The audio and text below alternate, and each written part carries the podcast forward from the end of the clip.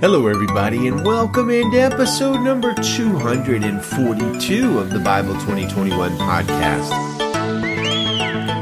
We are reading 2 Corinthians chapter 7 today, and our focus is on the God who comforts the downcast plus godly sorrow versus worldly sorrow. So every day we go to the Word of God to hear truth and to follow truth and to seek to understand truth. And our goal is to get as many people as possible listening to the word daily and living the word daily. Our, our website is Bible2021.com. That's Bible2021.com. And there's Lots of goodies there for you, including a way to contact us with questions or comments, and every episode has a transcript. So there's this illusion that Christians have sometimes that, like a super mature, or godly Christian should be rock steady in their emotions and uh, never let them see you sweat, to borrow a line from an 80s antiperspirant commercial. The reality, however, is that in a world full of trials, troubles, and tribulations, only an actor with a mask on or a stoic with a mask on is unaffected. Listen to Paul describe his emotions in our chapter today in verse 5. He says, When we came into Macedonia, we had no rest. Instead, we were troubled in every way, conflicts on the outside, fears within. So this, this should probably not be the steady state of life for a mature follower of Jesus, pretty much every day going through that. But if Paul and his team had seasons where sleep was difficult and they were troubled in literally every way by outside troubles and inside turmoils and fears, then you can bet we will have similar seasons. We'll face the same thing. Don't be surprised, says 1 Peter 4:12, when the fiery trials come. Don't be surprised either when those fiery trials burn and hurt on the inside and out. You're not alone. But our passage today does have some wonderful news if you happen to be going through one of those troubled in every way kind of seasons right now. In verse 6, Paul says, God who comforts the downcast comforted us. And how did com- God bring comfort to Paul and his team? Probably in some sort of sp- super spiritual way, right? Something internal that only like a real saint could kind of comprehend and sense, maybe? Actually, no. God who comforts the downcast comforted Paul in a most practical way. Verse 6 and 7 says that Paul was comforted by the arrival of Titus, and not only by his arrival, but also by the comfort he received from you. So God's comfort came directly through the arrival of Paul's good friend Titus, who himself had been comforted and encouraged by the Corinthian church. And then Titus comforted Paul by his presence and by sharing the comfort and the encouragement of the Corinthians. Along those lines, Paul says in verse 13, in addition to our own comfort, we rejoiced even more over the joy Titus had because his spirit was refreshed by all of you. So God is a comforter of the downcast. I think that's like tremendously good news, right? He doesn't ignore us. He doesn't push us away when we're downcast. He comforts us. And sometimes the way he comforts us is often by practical means like using his people. So if you are downcast now, or when you become downcast again, because it's going to happen, you're human, it works that way, be open to God's comfort coming through his people. Don't seal yourself off from the people of God. Often, regularly, he uses his people to bring his comfort. So let's read our passage and then we're going to discuss godly sorrow versus worldly sorrow for a little bit. 2 Corinthians chapter 7 verse 1 in the New International Version. Therefore, since we have these promises, dear friends, let us purify ourselves from everything that contaminates body and spirit perfecting holiness out of reverence for God. Make room for us in your hearts.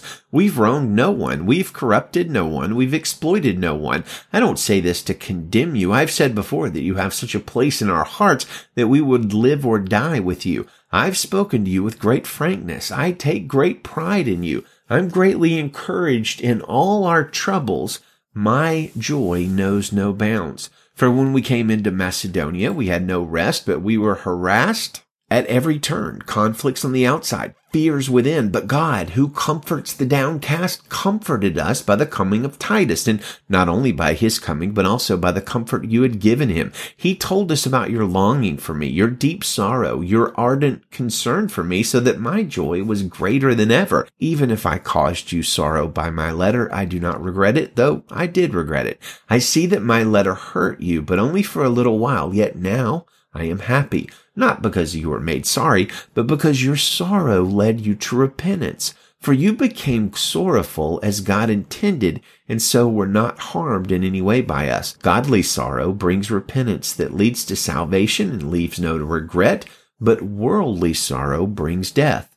See what this godly sorrow has produced in you. What earnestness, what eagerness to clear yourselves, what indignation, what alarm, what longing, what concern, what readiness to see justice done. At every point, you've proved yourselves to be innocent in this matter. So even though I wrote to you, it was neither on account of the one who did the wrong nor on account of the injured party, but rather that before God you could see for yourselves how devoted to us you are. By all this, we are encouraged. In addition to our own encouragement, we were especially delighted to see how happy Titus was because his spirit has been refreshed by all of you. I had boasted to him about you and you have not embarrassed me. But just as everything we said to you was true, so our boasting about you to Titus has proved to be true as well. And his affection for you is all the greater when he remembers that you are all obedient, receiving him with fear and trembling. I'm glad I can have complete confidence in you. So let's talk about verse 10. Godly sorrow brings repentance that leads to salvation and leaves no regret, but worldly sorrow brings death. So this is pretty stark, Paul. It's high stakes here. One way of dealing with our sin leads to salvation and the other way leads to death. So I get, we'd better go the right way, right? So what is the difference between godly sorrow when we do wrong versus worldly sorrow? Well, here's Pastor Tim Keller to give us an example that helps us differentiate between the two. Here's Peter, here's Judas, says Tim Keller. On the same fateful weekend, they both betrayed and denied Jesus their master. But six weeks later, Peter is free. Peter is confident. He's roaring like a lion, preaching in the streets and leaving, leading a movement that is going to change the world and Judas has killed himself. They both experienced sorrow for what they'd done. One had a sorrow that led to life and the other one had a sorrow that led to self-destruction. Godly sorrow, sorrow leads to repentance and no regret. Worldly sorrow leads to death. What's the difference? This is saying there's a kind of sorrow over your flaws and over your sins, a kind of awareness of your weakness and your nakedness that can actually destroy you. There's a kind of awareness of sin that will, on the other hand, lift you up and liberate you. That's interesting. And here's Pastor David Platt explaining the difference between worldly sorrow, which involves remorse but not repentance, and godly sorrow that is focused on repentance.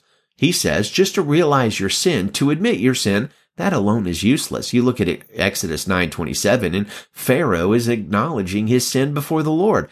In Joshua 7:20, Achan is admitting his sin before the Lord. In 1 Samuel 15:24 sees an insincere Saul admitting his sin before the Lord. But there's not repentance going on in any one of these situations, so clearly there's more than admission of sin needed.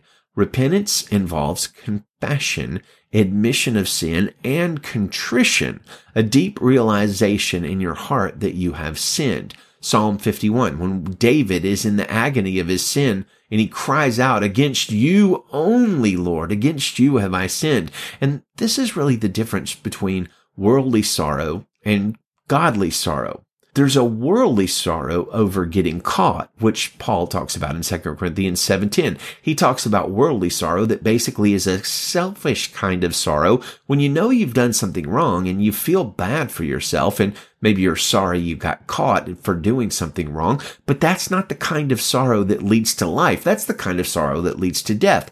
Biblically, repentance, which comes after godly sorrow, involves a sorrow that you have sinned against God. This is godly sorrow that leads to godly repentance, confession, contrition, all of that leading to conversion, a turning away from sin. And that's literally what the word means. Repent means to turn away from something. So godly sorrow leads to repentance and leads to us turning back to the Father, just like the prodigal son did in the parable of Jesus. He recognized his sin and returned to his Father in humility. That, my friends, is the essence of godly sorrow that leads to life. Well, let's close out with our Bible memory verse for the month of August. August is almost over, so uh, we'll have to choose a new one soon. But for now, we're in 1 Corinthians 13, 4 through 6, which says, Love is patient, love is kind. Love does not envy, is not boastful, is not arrogant, is not rude, is not self-seeking, is not irritable, and does not keep a record of wrongs. Love finds no joy in unrighteousness, but rejoices in the truth. It bears all things, believes all things, hopes all things, endures all things. Amen. Good day to you, friends, and Godspeed.